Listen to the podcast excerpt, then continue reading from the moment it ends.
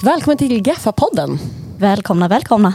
Nya som gamla lyssnare. Ja, alla är välkomna in i den här gemenskapen. Vi, vi brukar oftast inte presentera oss och vem som är vem. Nej, det stämmer. Det kanske vi ska börja göra. Ja, jag heter Annie som har den här konstiga rösten. Jag heter Linn som har den här helt normala rösten. Skåningen och icke-skåningen. Precis, så kan vi kalla oss. Och Ja. Gaffa-podden, vi kan ju beskriva vad det är också. Precis. Det är ju musikmagasinet Gaffas podd om allt om musik. Ja. Egentligen. Där vi pratar högt och lågt om eh, allt som hör inom musikvärlden och det som har hänt i historien och Mm. kanske framtiden. Ja, Våra spaningar. djupdykningar och eh, grunda, eh, väldigt triviala spaningar. Allt Precis. plats. Och vi är ju självutnämnda experter kanske man ska säga vad vi tycker inom Ja. musik. Gud ja, det, det får man kalla oss. Vi sätter ribban otroligt högt. Otroligt. Nej, skämt åsido. Hur är läget idag? Det är bra, det är Mm. toppen faktiskt. Mm, Hur är det själv? Eh, bara bra. Mm. Det, det känns som att liksom, eh, det kanske är tråkigt att bara hålla på och prata väder, men gud vad det påverkar en. Det gör Man, det. man, man har ju så mycket mer energi till allt och man, man vill ju aldrig att solen ska sluta skina. Nej, och det kommer Ehm. den ju inte göra på några miljoner år så det är ju skönt. Uh, gud, ah, gud vad jobbigt det där kändes helt plötsligt. Typiskt Så, mig att komma med och droppa en existentiell eh, jobbig Jag kände det, att jag Förlåt. fick eh, ta djupt andetag. rymdångest direkt. Det ska vi tack och lov inte prata om då. Nej. Men däremot har vi ju extremt sorgliga nyheter och eh, Ja. eh, börja podden med. Ja, det har vi ju verkligen. Vi väcktes ju i morse, nej igår morse. morse. Precis.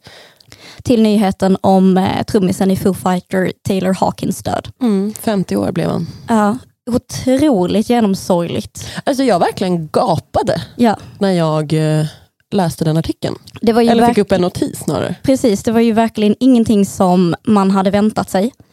Eh, kände ju inte till riktigt hans hälsoproblem. Eh, man var ju medveten om att det har festats En del. en del. Yes. Och det, ska vi dra, jag tänker de flesta kanske har koll på Foo Fighters men Ja, Alltså- kanske. Men, men de som inte har, de kan ju Nej. få en liten background ändå. precis, de Mm. har väl varit verksamma i 20 plus år Ja, eh, och gör väl en form av rock.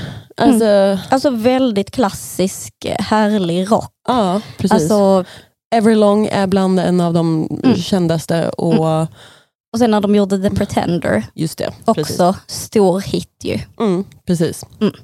Och de gick ju, gjorde ju ett nytt koncept nu som, hette, som skulle göra någon discoversion av sitt album, med, alltså någon form av Bee Gees, fast de Visst, ja. hette, vad 17 hette de? Jag hoppas de heter Fugees. Så de har i alla fall varit ver- verksamma ett bra tag och har en otrolig fanskara. DJs. DJs, där har vi det DJs. precis. Ja, det var Det inte är- det de var kända för. Utan, Nej. Ja, men Best of you gjorde de ju också. Och, Mm. ja, alltså bara hit, väldigt mycket hittar, gjort väldigt mycket för eh, rockscenen. Mm. Liksom dragit ett ganska tungt lass för att få mainstream-publik till eh, rockscenen. Sen känns det som att det har varit kanske två sidor av människor som lyssnar på rock. Att de kanske tycker att eh, Foo Fighters är lite mesigare rock Mm.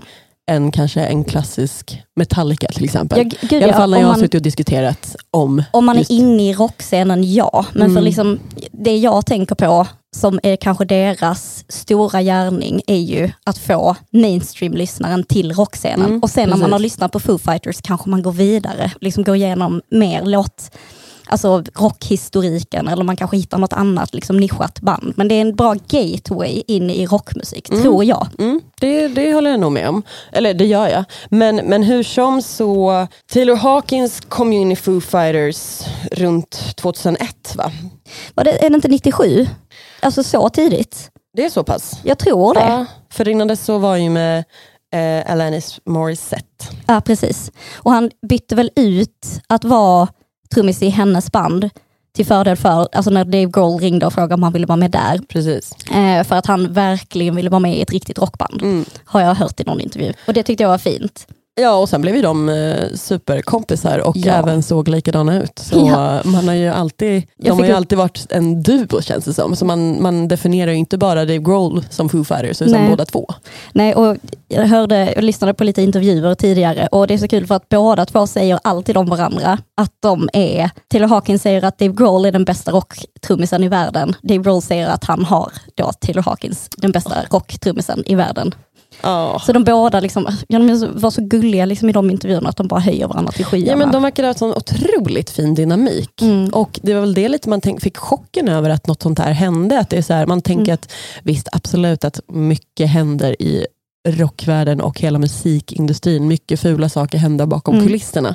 Men jag hade liksom inte den tanken med Foo Fighters. Nej, det, det kändes mer som att de hade gjort en stökig, en stökig livsstil tidigare Mm. och att de kanske nu var ja, men mer rockgubbar som inte gjorde mer än att ta liksom en bärs efter En. Max en. en. en, precis, verkligen. Men nej, nej, nej, där går min gräns säger de och så går de och lägger sig. Men de skulle ju ha en spelning senare på kvällen. Eh, Precis, det var väl bara några timmar. Vi, vi måste Ja. ju säga, alltså det vi har läst idag, alltså Ja. nu söndag den 27 mars, Mm. det är ju att han eh, har eh, tagit en överdos sägs det, med tio olika substanser. Ja, eller det var väl officiellt på något sätt liksom att hjärtat klarar inte det mer. Han sökte ju för bröstsmärtor. Eh, men som du säger, tio olika substanser i kroppen, bland Mm. annat liksom opiater. Och också 2001 då att han tog en heroinöverdos då, Mm. skulle ha skärpt till sig. Men det känns ju ändå som att den här rapporten kanske visar att eh, det inte var så. Nej, och det, det säger ju ganska mycket att han har ju inte mått bra Nej. under kanske sen dess, eller gått i perioder kanske har Ja. varit såklart. Det är ju väldigt, väldigt sorgligt bara. Ja. Och, och du nämnde ju innan, innan vi började podda att Dave Grohl har ju många vänner Mm. som, han, som har gått bort. Jag tror eh, att eh, en, en sån sak tar nog ganska hårt på Mm. Dave Grohl. Detta är ju verkligen en av hans bästa vänner, eh, skulle jag gissa på utan att känna till liksom vilka som är hans nära vänner så kä- känns det så. Det har sett ut så på Mm. utsidan. Men att eh, ja, men Kurt Cobain gick bort, att Chris Cornell från Soundgarden har gått Mm. bort och alltså många runt honom Precis. har gått liksom en liknande... Nej, Jag, jag tycker det- det blir, alltså man bara försöker, nu, nu är inte jag i något, med i något band eller är verkligen en världsartist, men bara känslan av att ha turnerat med någon och varit Mm. alltså, som en familj i Mm. över 20 år, om Ja. inte mer. Det är oavsett en chock över ett dödsbesked. Mm, Alltså, I och med att man, man lever så in, speciell livsstil tillsammans. ja, gud ja. Och det Mm. känns som att Foo Fighters hade så mycket kvar att ge. 100% gud ja. Ja. Men frågan är nu, är det här kanske Foo Fighters liksom Sista turné fram... ja. Alltså, nej, men det sista vi ser på ett tag. Ja, jag, jag kan inte tror jag. föreställa mig att det skulle finnas någon ork av att Nej. ersätta honom. Eller ork, snarare att det, det finns Vilja. någon. Mm. Känsla liksom Ja. för att man vill fortsätta med det konceptet. Precis. När en så stor liksom, del av det Ja. är försvunnen. Ja, det återstår att se. Mm. Och Det är inte någonting man kanske ens ska spekulera i, men det känns ju som att det blir ett avslutat kapitel Ja, när, när någonting sånt här sker. ja tyvärr. Usch ja. Och sen har man ju sett i andra band som har kanske gjort ersatt någon efter 10-20 år. Mm. Mm. Men det kommer ju inte vara samma sak ändå. Jag tänker typ Queen med Adam Lambert. Ja, eller? precis. Ja, Mm. det, usch, kan inte ens, det går ju inte. Nej, det är svårt. Det går ju verkligen inte. Nej. Oavsett om man är ett Foo Fighter-fan eller Mm. inte så har ju de flesta koll i alla fall. Och trist är det. Ja, verkligen. Och Otroligt jag hemskt. antar att det kommer ju hela tiden uppdateringar på Gaffas hemsida där man kan läsa om man nu är... Intresserad av Mm, vad som händer vidare. precis. Stor förlust för musikvärlden, Verkligen, skulle jag är det. säga. det är det ju alltid. Har du tänkt på något mer den senaste tiden? Jag vet att du har Ja. spekulerat Ja. mycket tankar, som har, eller mycket en stor tanke som du var Ja, frustrerad bara- för, för mig. ibland blir ju min hjärna så att jag hänger upp mig på saker och så kan jag inte sluta tänka på det. Och det här är en sån grej som är återkommande i mitt liv. Jag dyker in i den här tanken typ vartannat år och jag ska försöka dra det så Det är också kort kul och att, du, så här, koncist att det som var möjligt. fem år sedan du tänkte på det. Jag tycker så här, gud jag minns inte ens om jag har en tanke, för, min tanke som var för fem Ja. år sedan. Som jag tänkte på och kom inte fram till något då heller. Och nu dök den upp igen. Jag har fått släppa den här tanken så många gånger, men nu måste jag få ut det. Jag, må, jag måste få, få prata om det. Mm. I Pirates of the Caribbean, The Curse of the Black Pearl, så står en kompositör som heter Klaus Badelt, skriven, nedtecknad som att han har gjort soundtracket. Han är liksom kompositör för det. Han jobbade under Hans Zimmer för honom och de har gjort jättemycket musik ihop. Hans Zimmer står sen som kompositör för de nästkommande filmerna i Pirates of the Caribbean-universumet. Men Claes Bardelt är utraderad. Det sägs att det är för att Hans Zimmer då gjorde The Last Samurai och inte kunde stå på två olika samtidigt. But it makes no sense. Jag fattar inte. Alltså om Claes Bardelt har gjort det så måste Mm. han stå mer liksom på nästkommande filmer också för att huvudtemat är med i alla filmer. Det är jättekonstigt att de har plockat bort honom, även om det är Hans Zimmer som har skrivit det. Alltså nu har inte jag ens sett alla Pirates of the Caribbean för jag tycker det är en så tråkig film. Jag har ju så lite att bolla här för det är Ja. ju inte någon tanke som jag har tänkt på Nej, för, men för det, som, alls. det som är konstigt också, för att en tanke som har slagit mig är att Claes Bardelt bara stal Hans Zimmers tema till Gladiator. Mm. Men är inte det ganska vanligt då? Tänker jag att man snor grejer från Jo. varandra. Jo absolut, så det är inte en jättestor grej. Men i det stycke som heter The Battle Mm. så återkommer det här motivet som sen finns i, väldigt likt i Pirates of the Caribbean. Det kanske är dubbel eh, bemärkelse, the battle. De har haft en fejd kanske med Ja, varandra. möjligtvis. Möj, möjligtvis att det är så och därför har Hans Zimmer raderat ut Claes Bardelt. Ja. Det är mycket möjligt, men det är ändå jättekonstigt. För det känns som någonting stort måste ha hänt för att, Mm. att radera ut någon så för ett, ett verk, Ja. någonting man har producerat. Det känns ju att det, det måste ju vara någonting bakom kulisserna. Absolut, men alltså, grejen är att jag tror att de har jobbat ihop efter det också. Jag har liksom försökt få fram det, men det är jättesvårt. Alltså, Kan det du mejla inte... deras management? Jo, jag måste nog det. Men jag får inte, ut det här jag får en gång för alla. något om detta. Men om det inte är så att Hans Zimmer har skrivit det, alltså, och bara satt Claes Bardells namn på det, men då har ju i så fall Hans Zimmer varit extremely lazy och bara kopierat sig själv från Gladiator. Ja, Det är också fult. Ja, absolut. det är så ju. mycket med detta som är För att konstigt. han vill väl tjäna kanske bra med pengar. Ja, om någon vet så får man jättegärna höra av sig till mig så att jag slipper gå Ja. och tänka på detta. För att det är Skriv till mig. Linn Mm. eh, på en gång. Vad hände med slipper- Claes Bardells credit på nästkommande Pirates of the Caribbean-filmer? Då slipper du ha den här tanken återkommande var femte år. Ja, det vill jag inte mer. Nej. Jag är, är trött på den här tanken. Hur gamla är filmerna? 15 år typ? Eller ja, alltså verkligen. 20 säkert. Ja. Ja, säker. G- Mm. Jag, jag vet faktiskt inte ens när de kommer. 2004 känns som att Säkert. då kommer en av dem i Ja. alla fall. Ja. Yes. Ja. Ja, tyvärr tänkt på detta för länge. Det var bara det jag ville säga. Om någon vet, snälla hör av sig till Mm. mig. Gör det. För att det finns ingen information om detta. Men, Men vi ska ju prata om en helt annan grej egentligen idag. Ja, för det här är ju faktiskt någonting jag har tänkt på Ja. väldigt mycket. Bara tänkt att man inte har pratat om det så mycket egentligen. Så här. Det, och det är såklart för att vi lever i ett årtionde just nu och det som har hänt för tio år sedan det är fortfarande väldigt relever, eh, relevant. Väldigt Ehm, färskt. Men jag tänker ju spontant 10-talet. Mm. Det goa 2010-talet. Det goa 2010-talet och allt som har hänt efter det. Och Mm. Precis. starten som började 2010. Ska vi göra så en resa tillbaka i tiden och bara så här, kika på vad var hett 2010? Precis. Alltså under 10-talet. det kan vi göra. För För jag, vi, vår grund är att vi har ju vissa personer vi tänker på som Ja. har format vi kanske poppen främst. Som format och omformat Vi, precis. populärmusiken. Mm. Absolut. Eh, och vi har tre stora som vi kommer att återkomma till. Mm. Men ska vi göra sånt litet tids, en liten tidsresa, bara placera oss i 2010-talet. precis. Vad hände? Vad var hett? Hur såg liksom musiklyssningen ut? Mm. Första stora grejen jag tänker på, det var ju verkligen årtiondet för meme songs. Alltså Mm. låtar som byggde på typ att det blev en meme. Har du ett exempel? Gud, jag har så många exempel. Stora Gangnam style. Just det, usch vad jag Ja, hatade den. alltså- jag hatar den lika mycket fortfarande. Ja. Sen har vi ju What does the fuck say? Mm. Minns du hur stor den var? tyckte ju man var kul Ja. ett tag. Mm. Eh, Harlem Shaken. Nej, den minns jag inte. Eller jag, Den när man, det börjar med att en person står och dansar och sen så klipper det och så står alla och dansar helt galet. Do the Harlem Shake. just det. Så gick den inte, jag minns inte ens hur den gick. Men det var ju Jag hade också kunnat rörelse nu när hon skulle liksom visa exakt hur det Ja, det är gick. synd att vi inte video, videopoddar. Nej, precis. Verkligen. Och sen It's Friday, Ja. Rebecca Blacks. Tycker fortfarande den är bra. Den håller. ja, Men det är väl den bästa hittills. Alla andra är bara så här. Men hon, hon hade ju ändå så här, en rik farsa som ville sponsra hennes i hennes popkarriär och sen fick hon asmycket skit för Ja. det. En, en omvänd memesång, eh, alltså en låt som byggde på typ en meme eller viral video var ju Scary Monsters and Nice Sprites. Hmm. Du vet Skrillex. Det byggde ju på hon som Åh, gjorde Gud. dem, eh, eh, hon byggde ju sådana såna torn med, Ja.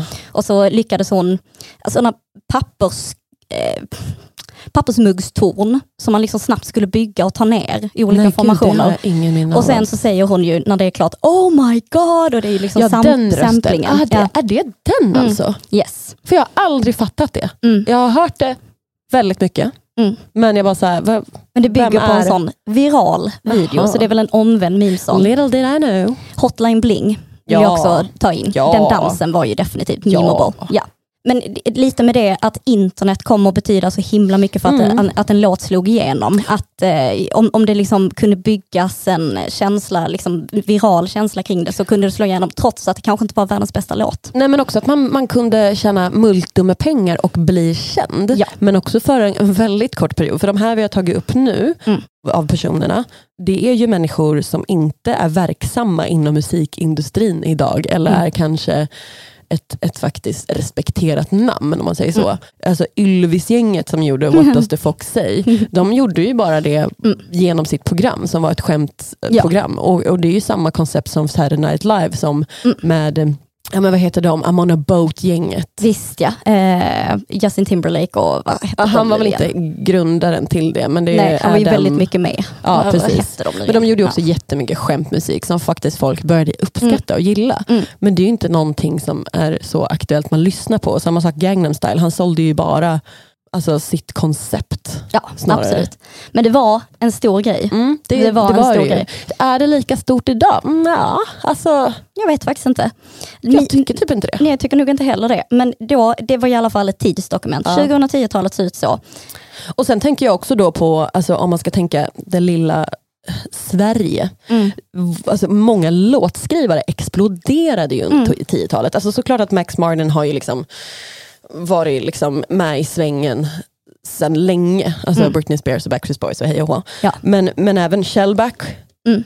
och, som gjorde Moose Like Jagger. Eh, Ilyas Salmanzadeh, det här är Mm. jättefel uttag. Men Varje Salagola, Mm. de har ju gjort, man kanske inte vet det, för många kanske tror att de är verksamma som bara artister. Men Ja. de är ju väldigt stora producenter som har gjort väldigt mycket. Mm. Och även börjar ju även mer kvinnor Mm. i Sverige, alltså svenska låtskrivare få ta plats, vilket Yes. inte har varit så stort innan.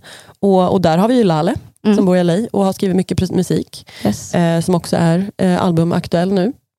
Stämmer. Yes. Noni Bao, har du hört henne? Mm, absolut. Hon är också musiker, men hon skriver ju också mycket musik. Negin eh, Jafari är också en låtskrivare. Yes. Eh, men även artister som Tove Lo. Mm. Eh, Robin, 2010 släppte hon Ja. sin Dancing on my own, vilket jag personligen tycker är en av världens bästa låtar.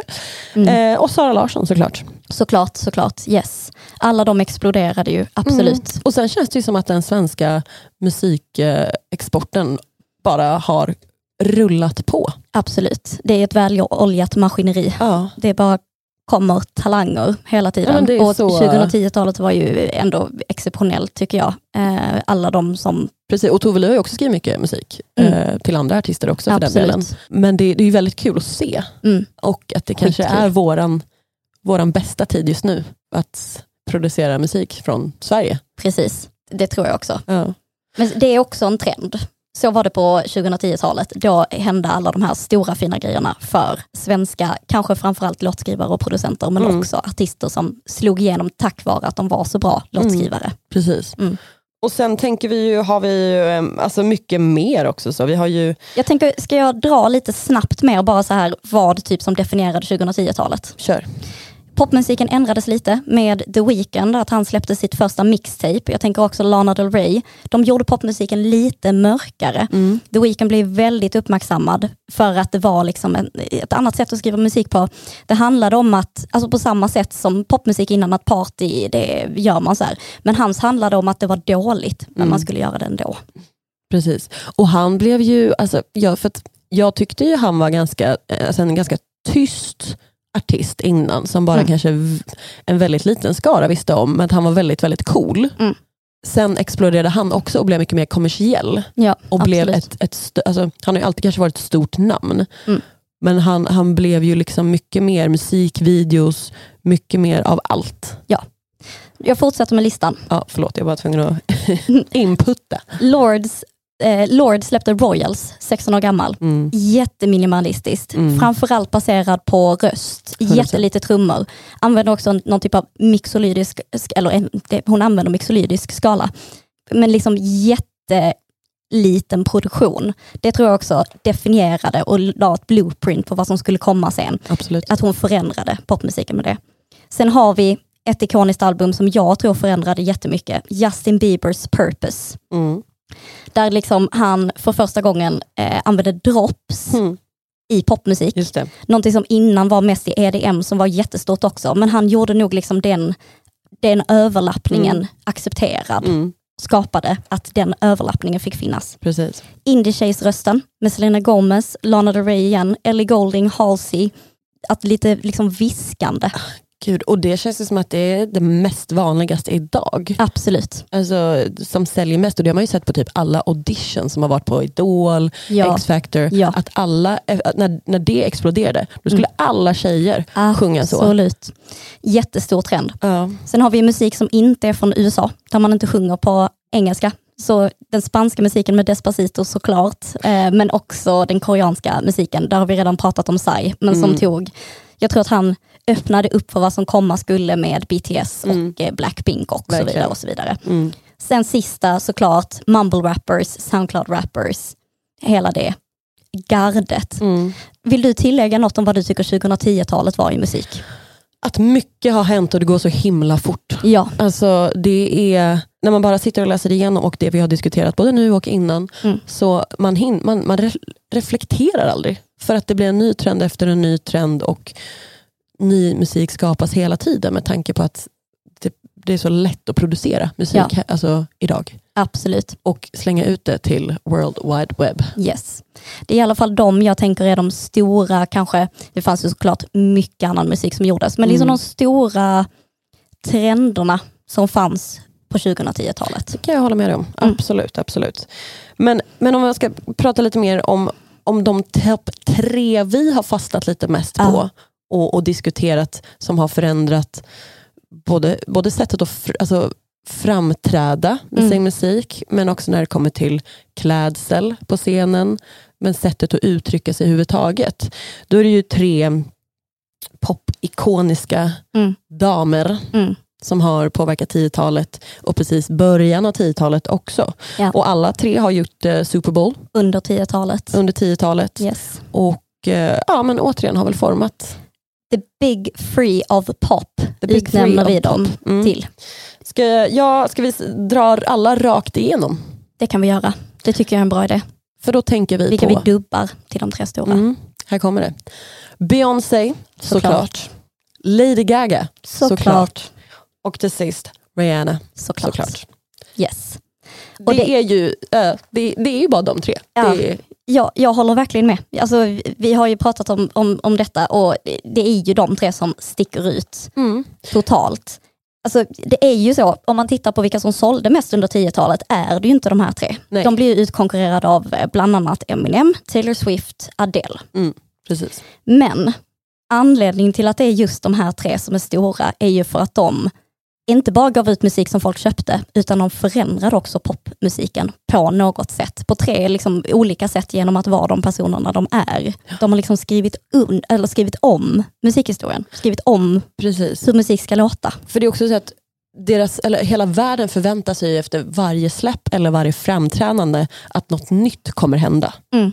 Ett något nytt sound eller om det är sättet de använder någon, någon bakljusshow eh, Mm. tillsammans med en koreografi, tillsammans med kläder. Alltså det, det är ju scenkonst. Absolut. Det är en stor del av alla deras, deras tre artisterier Ja. såklart. Precis. Och sen, vi vet ju såklart om, så att inte någon lyssnar och sitter och blir irriterad på oss nu, att de slog ju inte igenom på 2010-talet. Nej, Det vet precis. vi att de har ju varit aktiva mycket, mycket, mycket, mycket längre. Men vi kommer argumentera för vår sak varför vi tycker att de dominerade 2010-talet och Mm. varför liksom de var de viktigaste tre Och det var personerna. starten liksom, till, till ett nytt. Världs, världsherravälde på Mm. tre olika håll i popmusiken. Men ska vi börja med Beyoncé? Det kan vi göra. Hon släppte ju 2008 I am Sasha Fierce som är då hennes alter ego. Yes. Den eh, lyckades ju toppen. ja, är absolut. Väldigt tråkig. därför Det var, den sålde hur mycket som helst. Ja. Också Och, en, en meme-sång, nu när jag tänker, alltså att det fanns också memeable eh, qualities på Okej. det albumet. Ja men eh, Single Ladies. Just det. Ja. Just det. Att, Ja. att den dansen eh, såklart eh, satte sig. Den har hänt. Den, den, har, Den hänt. har hänt. Yes. Eh, Ja. Personligt också. Ja. Men I am Sasha, Sasha Fierce har ju lett till eh, två års eh, världsturnéer och även tio grammisar som hon fick då under samma kväll 2010. Eh, men sammanlagt har hon 28, Mm. så hon är den kvinnan som har flest grammisar. Mm. Så det var väl startskottet. Men sen får man ju då kanske tänka att det kanske tar två år Mm. innan ett album går i rullians och att man kanske gör alla scenframträdanden på VMA, Ja. eh, allt. Mm. Eh, och att det är ju fortfarande låtar som, är, som spelas kontinuerligt. Det är ju evergreens, Mm. många av Mm. dem på det albumet. Precis. Jag tror att för mig var det ett wow-upplevelse när, när Beyoncé började använda, alltså koppla koreografi till det digitala. Det Mm. som hände i bakgrunden. Mm. Och det var ju på MTV Music Awards. Och där man satt och gapade. Det gjorde man verkligen. Jag minns fortfarande, alltså, jag vet inte hur många gånger jag sett det, men jag minns fortfarande första gången jag såg det och kände att det här är ju något helt nytt. Precis, och att hon liksom, även om hon då kanske hade tio minuter eller fem minuter på att göra sitt eh, performance så, så inkluderade hon publiken så mycket också. Hon pratade med publiken och Mm. gav även ett politiskt Mm. perspektiv på Absolut. hennes musik. Alltså, alltså mycket om det här kvinnan som kvinna, att Mm. man liksom ska, det låter ju så mesigt så som jag uttalar det, stå på sig, men hon skapade ju ett, ja, men sitt alter ego Mm. en, en, en stark kvinna. Ja. Och hela världen vill ju också anamma det. Mm. Och speciellt med hennes liksom även klädsel också. Hon gick ifrån det här liksom, kanske ganska basic Mm. till de här nästan uniformerna. Kunde det kännas som. Ja. Som verkligen fick henne att se fierce ut Ja, ju. precis. Som, mm. Eh, så det tänker jag. Vad tänker du? Om Beyoncé, Mm. alltså jag tycker absolut att hon är, om inte den största, en av de allra, allra största. Och jag håller helt med dig om att eh, det är inte bara musiken som gör det, utan det är dels scenframträdandena också. Mm. Men jag tänker på det som jag tycker verkligen fick henne att sticka ut för mig under 2010-talet. Eh, Det var ju att hon släppte de här visuella, sina visuella album. Precis. Bland annat då Beyoncé, alltså det självbetitlade som kom 2013. Mm. Och det släppte hon ju, jag vet inte om du minns detta, över natten. Alltså så här, det kom bara ut. Ja, och, Ingen visste att det skulle komma. och det var nog hon väldigt unik med. Alltså, och Ja. kanske, jag, vågar säga typ att hon, först. jag tänkte säga det, vågar jag säga att hon var den första, men att hon lyckades med det. Ja. För att en sån, sån pass stor artist, att Mm. det inte finns något rykte. Nej, det vanliga när man släpper ett album är ju att man börjar prata om det. Man börjar Precis. göra eh, singlar, och Mm. börjar spela, börjar snacka om det så att hypen ska vara riktigt, riktigt hög. Men hon bara släppte det ju. Mm. Och så kom det ett album där varje låt hade en musikvideo. Mm. Där hon liksom hade fått totalt bara göra sin grej, både visuellt och musikaliskt. Alltså det är briljant PR. Det är briljant PR. Så det tyckte jag var jättestort. Och sen Mm. tycker jag inte Beyoncé är hennes bästa album. Nej, Men Lemonade. där. Och där snackar vi ju samma sak med musikvideorna. Ja, För där blev det också någon här, alltså ännu mer statement över hennes, liksom, Mm. vad hon tycker och tänker. Mm. Både som feminist, men också hennes poli- politiska åsikt över hela Black Lives Matters-rörelsen. Ja. Men även att det var så otroliga konstnärliga Ja. filmer som ändå så har de här åsikterna. Eller, Exakt. ja. Alltså väldigt, väldigt politiskt men också väldigt alltså, visuellt vackert, storslaget. Det är Bara, som en film. mm, Man ville, man ville se mer av. Varje spår vill man... Alltså, det, det har ju en historia, hela albumet. Mm. Från liksom ett till slutet av albumet. exakt. Ehm, Så, så jag tycker att för mig var det det stora Beyoncé gjorde. Alltså, hon skapade liksom en värld där hon som konstnär får finnas alltså helt bara hänsynslöst ta över kontrollen över både sitt eh, visuella skapande, musikskapandet, alltså hela allting. Hon bara och, och, fick göra hela sin grej precis. ut. och det tror jag liksom sammanfogar de tre ganska bra. Alltså Mm. de här tre mm, Tre kvinnliga stora. artisterna. Är att alla är verkligen konstnärer på Mm. sitt sätt. Ja. Och det har inte varit, tycker jag, eh, så länge jag har levt, så, så lika lika populärt. Eller populärt, men det har inte varit så, man, man ska inte tänka så mycket på så, så här, i det minsta detalj. typ. Eller förstår du vad jag, Jag, menar? jag förstår vad du menar. För de, jag tycker både de är musiker såklart, men de är ju också konstnärer. Och stå på sig. Alltså jag tror att de själva skulle kalla sig det också. Ja, absolut. Och, och, och vi kan ju liksom, eller har du något mer att säga om Beyoncé förresten? Inte mer än att eh, nej men hennes eh, Coachella-spelning, Ja. som ju jättestor och också resulterade i Homecoming-dokumentären på Netflix, Mm. som hon gjorde 2018. Men jag tycker att den liksom faller in så mycket i det du har berättat om redan, alltså om scen, scenframträdanden, att liksom sy ihop det. Precis. Men när den 2018 kom, jag tror den också vann bästa musikdokumentär på Oscarsgalan va? ja, du, det vet Ja. jag inte, men säkert kanske. Säkert, men jag, den vann i alla fall priser och liksom en dokumentär om hur man skapar ett scenframträdande. Ja. Och det där var ju så speciellt scenframträdande, för det var ju liksom en orkester. Mm. Mm. Och kopplat det till hennes alltså, låtar som hon har släppt, Ja. som är poplåtar, Mm. hits, till en, en typ, så här, det känns ju som en, en high school orkester som står där och spelar. Absolut. Och ändå så kunna få in en koreografi. Och alltså, nej, det var så, det var också så här, man satt där och bara, hur, hur, hur, hur, hur funkar det här? Ja. Hur, hur lyckas man komma på Ja. det? Tappar hakan Ja. ju. Ehm, Mm. Men sen är ju hon också en perfektionist och om man har sett dokumentär av henne där hon förklarar hur hon tänker och att hon... Absolut. Ja. Men det syns ju. Och vi tackar. Vi tackar för att du är perfektionist så att vi får uppleva detta Precis, för det är fantastiska. alltid lite kul att se vad hon skapar. Ja. Och, och, så. och det tycker jag ju samma egentligen går ju hand i hand med Lady Gaga, hur hon Yes. började sin karriär. För att hon var ju också, nu har väl hon kanske varit lite mer en, jag kan ju tycka att Lady Gaga har ju mer en scenkonst. Alltså hon... Men hennes scenkonst skiljer sig jättemycket från Beyoncés. Mm. För att om Beyoncé, om man tänker att hon gör eh, storslaget med ny teknik, att hon eh, gör liksom sådana grejer. Så Lady Gaga tycker jag att hon nästan gick tillbaka mer till att göra en teaterföreställning. Precis. Alltså att det var mer ett skådespel. Ja, och även sättet alltså, som hon, eh, jag tycker inte hon, vad ska man säga, klär ut sig på samma sätt idag. För att det känns som att hon har haft mycket teman, vem hon är, alltså lite personas. Yes. Eh, och det var ju väldigt mycket så hennes karriär och fram till 2010 och därefter då hon gick, kom, på, kom på röda mattan med en köttdräkt. Ja, ikoniskt. Dog på scenen som du sa med att hon blödde genom Ja. magen. Alltså, Hennes alltså, stora breakout, VMAs 2009, när hon gjorde paparazzi och började blöda det, och ja. dör. Också. det är så att jag också kollade på live och jag, bara, jag, jag fattade ingenting men Nej. efteråt när jag hade sett klart, då Mm. var jag så här, det här var det var briljant. För hon Ja. bryter också mot alla normer vad, Ja. vad den amerikanska om man tar VMA och MTV Music Award och så vidare, Mm. vad har det varit innan? För då ska det vara ganska kanske sexigt och det Ja. ska vara liksom avklädda tjejer. Mm. Ehm, och, och Nu känns det som att det bara bröts till att hon, som du säger, gör en teaterföreställning. Precis. Med, eh, ja, alltså att hon eh, helt enkelt spelar upp sin Ja. egen död.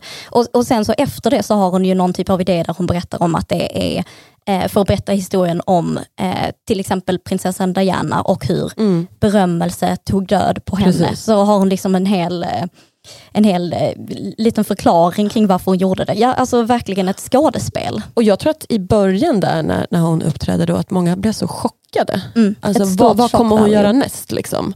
Och jag tycker det personligen bästa det är ju när hon var alien och kommer in på i det här ägget som Ja. hon ska sen kläckas ur Ja. och, och sjunger Born this way. Mm. Och det är någon Underbart. form av, liksom, eh, vad kallas den dansen när man dansar väldigt, eh, hoppar och rullar och hej och hå. Ja, Förlåt alla dansare nu men eh, jag har ingen aning vad den modern dansen heter. dans tror jag den heter.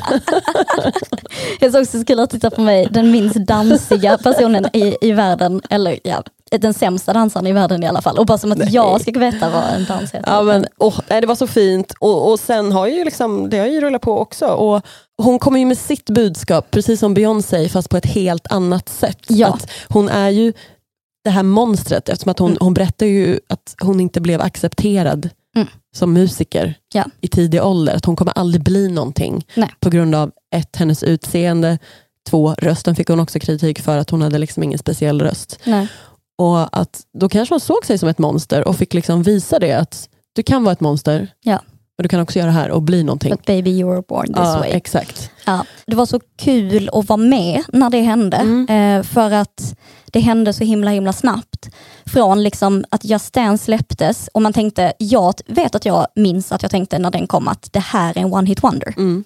Att jag fick den känslan jättemycket. Bara en det. dussinlåt, eh, en dussin tjej, så här. det kommer inte bli någonting. Men sen kommer Paparazzi och Born This Way och liksom bara så här, de här legendariska scenframträdandena som bara man bara stirrar och bara va? Mm. Vad, vad gör du? Det så här, man hade ingen aning vad skulle komma härnäst, precis som du sa. Och så fattar man till slut, men att det går väldigt, väldigt snabbt från att man tänker dussinlåt till, men gud det här är ju nästa stora jäkla Precis. grej. Ja. Men jag tycker ändå så efter den, eh, vad heter det, dance, eh, Eh, Just Dance. ja, gud, jag tänkte Ja. säga dance you off med Benjamin Ingrosso. Precis, Ja. att, där tyckte jag gick lite för långsamt minns jag. För att Mm. jag bara så här, men gud det måste ju gå fortare. För hon gör ju något helt nytt här. Mm. På det sättet hon ser ut och hur liksom, hon har gjort den musikvideon. Men ja, det gick ju hem. Det gick hem, Och- absolut. Nu tyckte jag det var så kul för när hon släppte sitt senaste album och släppte sin eh, Det är singel. Chromatica va? Som Ja, den senaste. Ja, Men den släppte Stupid Love. visst För det var ju många som skrev oh she's back. Ja. Alltså att hon, hennes gamla sound. För det får Mm. man ju också säga att hon, hon skapade ju ett nytt sätt, eller ett nytt sound. Ja. Eh, och jag har lite jättesvårt att förklara det, för jag tänkte på det Erik, hur ska jag förklara hennes sound? Men det är ju någon form av jättesnabb dans, alltså jag tänker Mm. hon ser ut, eller dansar till det också. Mm. Men det är inte vanlig pop tycker jag. Nej, fast med alla ingredienser som Men, vanlig ja. pop har i alla fall. Precis. Och, och därför blev jag så glad när då Stupid Love kom, för att det, det kändes precis som musikvideon, att de var återigen på någon annan planet. Mm. Och de dansade alla typer av dansstilar, modern dans och massa annat. Och Breakdance kanske. alla, alla typer av grupper möts. Och Mm. Det var nog den, som jag, den enda låten, plus en till som jag inte minns, som jag tyckte var... Vi får helt enkelt se vad Lady Gaga gör härnäst. Men hon Exakt. gjorde ju absolut en avstickare med Joanne också på 10-talet ju. Där hon gick mer på någon typ av avskalad, Mm. eh, nästan country-esk eh, vibe. Precis. Eh, och to, albumet med Tony, vad heter han? Tony Benet. Ja, Ja. precis. Men, eh, och Så- filmer därefter. Så Ja. att, eh, men nej, Men och, jag- eh, hon har ju också gjort Super Bowl, ja, där hon precis. hoppade från taket. Och det är Ja. också en sån grej som man bara så här, Och att det var typ 300 drönare som gjorde, alltså precis i början där när hon står på taket, när de lyser i USAs eh, flaggfärger. just det. Det är drönare som de bara har kört upp där. Ja, man kan komma på saker, herregud. Ja, helt sjukt. Men med Lady Gaga, det som jag tänker var det som faktiskt gjorde att hon förändrade Mm. popmusiken. Det var, på många sätt så ser hon ju ut exakt som en vanlig popstjärna. Hon dansar sexigt, hon har lite kläder på sig, la da da da da, och gör vanlig popmusik. Men det hon gjorde var ju att hon la in ett äckel Mm, i musiken och i sin estetik. Nej, men att det var så mycket som väckte anstöt, vilket är en jättekul kontrast till popmusik som liksom aldrig väcker anstöt. Nej. Som liksom ska vara, Alltså att hon är, alltså, uttrycker sig på liksom, ja men typ, ja, men att det är vulgärt. ja. Hon blöder, hon kommer med en krycka, alltså hon eh, kommer in en köttklänning. Ja. Eh, hon, hon gör miner på scenen när hon Ja, precis. sjunger och dansar. ja, hon, hon vill inte bara se vacker ut, hon vill liksom ha Mänsklig. desperation i, och det ska synas i ansiktet, i kroppsspråket. Även hennes dansrörelser är liksom inte klassiskt fina, utan de är Precis. Expressiva. Ja, och det är ju väldigt teatral, te, säger man, teatra, teatraliskt. Teatraliskt. Och det skiljer sig såklart från Lady, eh, Rihanna och eh, Beyoncé. Precis. För det kanske är de mer traditionella, att ändå så vara väldigt snygg men man kan ändå så framföra sin åsikt. Mm. Därför tycker jag Lady Gaga är en av de mest revolutionerande Ja. Hon- artisterna. Smutsade ner popmusiken. Och fick massa skit men hon lyckades ju Ja. med det minst sagt. Ja, jag tycker det också. Mm. Men det tycker jag är alltså, den roligaste grejen med Lady Gaga. Eller en av dem, alltså, Ja. förutom fantastiska låtar. Fantastiska låtar. Bangers, boppers, Bangers, bangers. jams. Alltså 100%, 100%. all the way på 2010-talet. Men om man går till då den sista personen vi tänker som kanske är egentligen den minst... För mig personligen den minst intressanta. Ja, jag håller ju med. Men jag ville Men- ändå ta med personen på vår lista här. Och jag tror att folk inte tycker som vi. Och så får det vara. Jag tror att folk tycker att hon är den största av de här. Alltså Kanske. generellt, Kanske. tror jag. Mm. Och det är ju Rihanna vi pratar om. Precis. Och där känns det ju som att det händer ju inte så snabbt för henne som kanske Beyoncé och Lady Gaga. Nej, Nej men Utan hon, hon har haft en längre tidsspann på förändring. verkligen, verkligen. Och hon började ju jättetidigt, Mm. superung. Typ 16 eller något va? Mm. Pon the replay, den minns den jag minns man. som att det var igår. och musikvideon, alltså ett tidsdokument också, de Mm. lägsta jeansen i Ja. världshistorien. Verkligen. Alltså, och en, en magtröja som slutar också väldigt högt upp, Ja. så den längsta midjan i, i världen har ju Rihanna i den Och där var lite så här, för där kan jag typ jämföra henne med lite med Britney. Att, de, Mm. att det var liksom, hon, hon nappades tag av ett musikbolag som ville att hon skulle sälja den här, alltså som alltid, hon är så trött på den här flickiga flickan. Mm. Absolut. Och hon vill ju aldrig vara det. Nej, hon man då- hamnade ju i en mall. Ja, hon direkt. hamnade i en mall och blev den söta tjejen som är oskuld Mm. och så vidare. Mm. Och sen klippte hon bara av sig håret för att Ja. liksom bara så här, Och det Anna. var då det hände. ja, det När- exploderade. Gud, jag minns att det blev såna himla rabalder över att hon hade klippt håret. Och det är bara så här, men Det är så sjukt. låt en kvinna få klippa håret Ja. kort. Ja. Men den svarta asymmetriska bobben, Precis. Den är också ikonisk. Och där blev väl Umbrella, det var väl samma Ja. tidsspann där. Mm. Ehm, Det var ju absolut då det Och, då, och jag, jag tänker att hennes definition för att äga sin person och sin kropp, det är att hon experimenterar väldigt mycket med hår har jag tänkt på. Absolut. Alltså också så här, kanske några olika personer har skrikrött hår, har en bob, raka av sig håret, Mm. eh, har superkrulligt hår. Ja. Hon har inte varit den som kanske kommer in på röda mattan med en köttdräkt eller har den här armé-bodyn som Beyoncé har Nej. och står och håller liksom ett tal. Varför?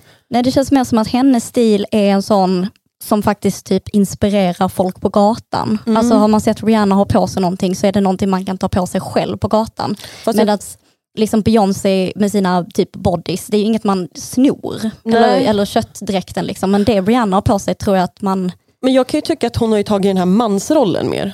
Suttit på en tron med massa guld, eh, blings runt om sig, mm. haft en, en cigarr i munnen ja det stämmer. och varit med den.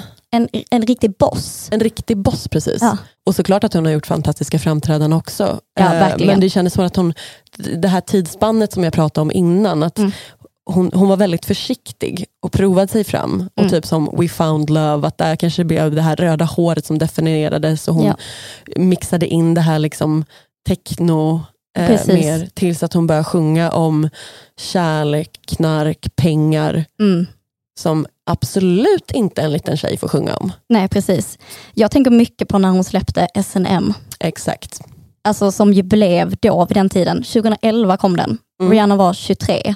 Hon var då, nu vet vi alla vem som är den yngsta nu, men då var hon den yngsta som hade liksom hamnat i topp på Billboards topplista.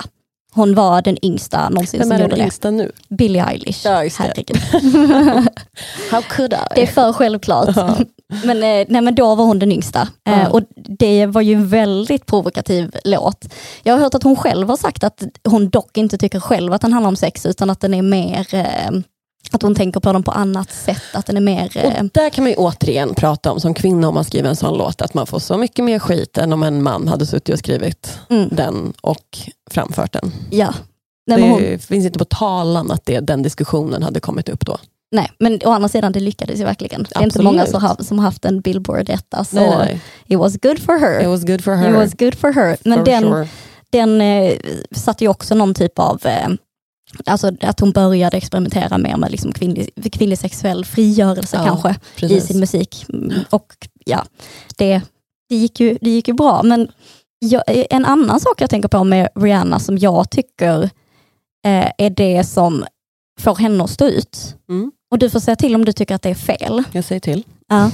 Men hennes röst, Ja, för den har inte tycker jag alltid varit lika så ren nej. som Beyoncé och Lady Gaga. Precis, och den, den skiljer sig väldigt mycket från en normal, eh, inom citationstecken, en normal popröst. Mm. Alltså den är ju jättevacker, hon är jätteduktig och hon kan verkligen alltså, hantera sitt instrument. Men att den är liksom både lite nasal och lite hes. Mm.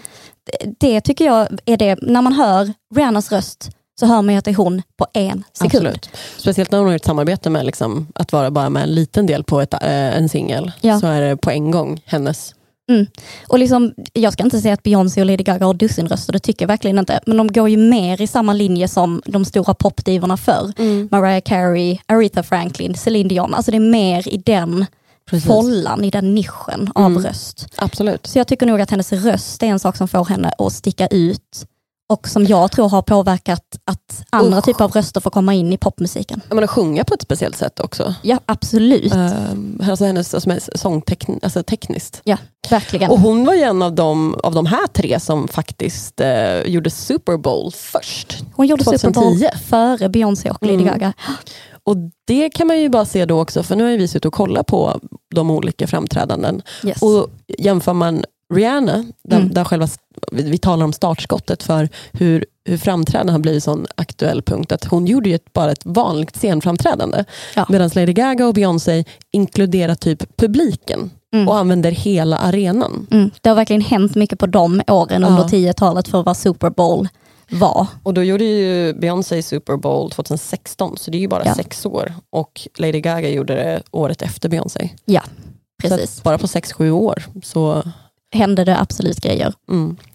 Med det sagt, ett jättebra, eh, ett, ett jättebra, men inte lika legendary Super Bowl halftime tycker jag. Nej. Tycker inte jag heller. Men det var också Men det var bra. 12 år sedan. Ja. Men då, då är frågan, nu när vi sitter och diskuterar 10-talet och du nämnde att Billie Eilish är den yngsta. Mm. Jag tror att hon är det nya kapitlet för 20-talet. Ja, och där vill jag säga också, för att om man ska knyta ihop säcken eh, lite, har inte liksom alla de här på olika sätt banat väg för Billie Eilish? Lite grann. Förklara mer. Alltså jag tänker, hon har också liksom ett visst mått av det här Lady Gaga-äcklet. Mm. Om du förstår vad jag menar. Hon, 100%. hon flörtar mycket med saker som är lite weird, lite freaky. Men utan ens, ens comfort zone. Exakt, absolut. Allting är inte alltid eh, bara mjukt och fluffigt och härligt. Nej. Även om musiken ofta låter så. Så när man tittar på musikvideorna så är det liksom eh, svart gegga och Mm. det är liksom, ja, ett visst mått av äckel. Liksom, Mm. eh, som jag tycker är, är superhärligt. Ja, ja. Eh, Men om man går tillbaka till det som jag sa innan om den här indiepop-tjejsrösten Ja. som också började 2010-talet. ja. Det har ju hon jättemycket av, alltså den här lite viskande hässheten. Och hon har en, scen, alltså en scennärvaro som Beyoncé har på scenen. Ja, Och hon kräver, eh, precis, hon kräver sin plats Ja. på lite samma sätt som Beyoncé skulle jag säga. Precis. Samtidigt som hon har en också bossighet som Rihanna. Ja, och pratar också om den alltså, så feministiska kroppen och, Ja. alltså, och pratat om den. Att det är liksom, ja, men hon har ju också, kör ju också sin kamp Mm, absolut. för feminism och Mm. eh, mycket annat säkerligen. Överlag också, om man, om man ska liksom kika på de här tre och vad de har gemensamt, men att det verkar som att de har väldigt stor integritet liksom kring sin musik och sitt skapande, precis som vi sa tidigare, att de är konstnärer. Mm. Det är ju ett arv som till exempel en artist som Billie Eilish också förvaltar väl. Verkligen. Och att bara vara att vara så ung också och börja... jätteimponerande. Ja. superimponerad. Plus kanske, alltså jag tänker på Rihanna, en stor grej hon gjorde också är ju att hon har inkorporerat olika typer av musikstilar och gjort dem i, i poppen. Mm. Att hon har tagit in liksom andra influenser i sin popmusik. Mm. Och det tycker jag är en sån sak man märker i Billie Eilish också. Mm. Att hon liksom är inte rädd för att ta in andra influenser från andra musikstilar i sin Nej, musik. Så jag känner så här, hon och liksom hennes musik och katalog nu är ett direkt i nedstigande led resultat av de här tre stora i popmusiken. Du, det håller jag 100% med om. Ja, Verkligen. vad bra. Och med det sagt kanske vi får stänga 10-talet för idag för att det var ett bra decennium och det kommer ju bli väldigt intressant att se Mm. what will be the next. What will be the next, verkligen. Mm. Eh, har du en favorit av de här tre? Om man ska prata Lady lite Gaga. subjektivt. Lady Gaga. Men det är ja. så tråkigt att säga kanske, men jag, har, jag, jag blir ju så fascinerad Mm. över scenframträdande och Ja. det har ju varit sedan gamla goda MTV och ZTV-dagarna Mm. när man kunde bara sitta och se musikvideos Ja. efter musikvideos. Och även om inte det är lika aktuellt på tv idag som man kan Mm. se live, utan det är på YouTube, så är just framträdande något speciellt. Och såklart man älskar Beyoncé, vem gör inte? Mm. Men jag har alltid haft någon förkärlek för Lady Gaga. Mm. Och hon spelar i, i eh, Sverige, hon kom hit till Sverige. Visst ja. Ja, så hon kom hit den eh, 21 juli. Åh, Eh, Hon fick ju ställa in senast. precis, men, ehm, för sin eh, verk i kroppen. Ja precis, jag ja. tror det var så. Så hon spelar på Friends Arena. ja, då är det första på väldigt länge alltså. Gud vad precis. kul. Så det blir väldigt spännande. Heja Lady Gaga. Heja Lady Gaga. Har du någon favorit? Beyoncé. Beyoncé? Ja, är det Ja, men faktiskt. det har, Jag har ju sett henne live. Jag, jag tror att det också avgör lite för mig. Att när man har fått uppleva, alltså den, det är hon en sak att se det. overklig. Det är därför Ja. jag kan inte liksom välja henne. Hon känns liksom bara så här, hon, Ja. hon, är- hon kommer inte från planeten jorden. Nej men så, det håller jag med om. Eh, det, så känns det och det känns det även när man har sett det. Men Ja. hade jag sett Lady Gaga hade jag nog tyckt Lady Gaga. Men alltså, bara, ja, men vi, alltså just det här vi har pratat om, att se ett sånt scenframträdande på riktigt, Mm, i realtid med sina egna ögon.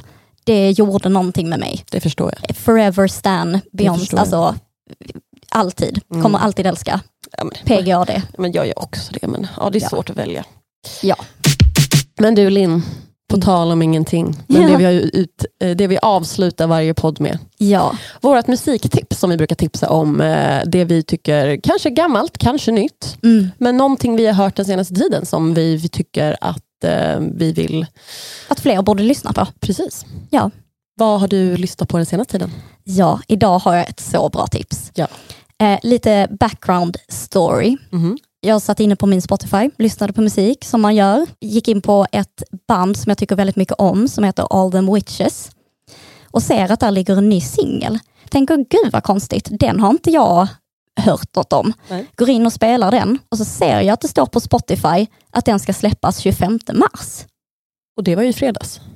Precis, och det här är några veckor sedan. Så jag bara, vad är detta för bugg? Går in på Reddit, ser att de har skrivit shit Spotify har fuckat upp, de har släppt den här låten för tidigt. Så jag sitter och lyssnar på den låten om och om och om Du hade igen. kunnat spela in det. Ja, det hade jag ju kunnat. Men Ja. jag, jag tänkte också så här, "Ja, men gud nu har jag hittat ett loophole, jag får Mm. lyssna på den här låten och sen så kommer den släppas igen. Men sen tog de bort den efter några timmar, men nu är den släppt. Fråga, får, får Spotify böta för sånt? Vet Eller? inte, Nej. ingen aning. Det är inte våran... Någon fuckade upp och jag tackar. Du kanske var den första i världen. Nej det tror jag inte. Eftersom att det redan fanns en Reddit-tråd så gissar jag att jag inte var det. Bland de första. Ja, det var jag ju, Mm. tror jag. Jag tror inte det var så många som just den dagen råkade trilla in och hitta Nej. den. Men vi vet inte. Nej. Men det är i alla fall då, som jag har sagt, All the Witches, ett Nashville rockband som ofta jämförs med Black Sabbath och Led Zeppelin. Jag tycker de är rätt bluesiga och härliga också. Nice. Låten, den nya låten heter Silver and Rust.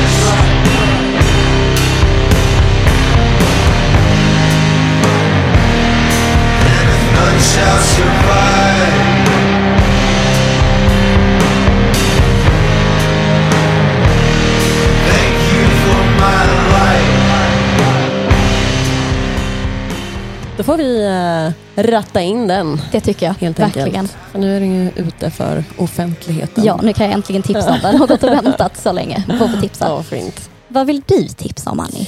Idag vill jag tipsa om eh, en person som lägger mig närt om hjärtat. Och jag tror mycket för att det är ju så otroligt vårigt ute och Mm. man har så mycket energi och man går runt och typ ler som ett fån. Som att man är nykär för att man ser människor ute på stan och alla vill hitta på saker. Och det, är, det är en fröjd att leva tänkte jag säga. Nej, men det är ju så härligt. Så den senaste tiden har jag gått tillbaka till em, att lyssna mycket på Bruce Springsteen. Och jag har ju mitt eh, absoluta favoritalbum är ju Darkness on the edge of town. Men, men låten som jag vill tipsa över, som jag har gått och lyssnat på medan jag har lett som ett fån till allmänheten, det är Badlands.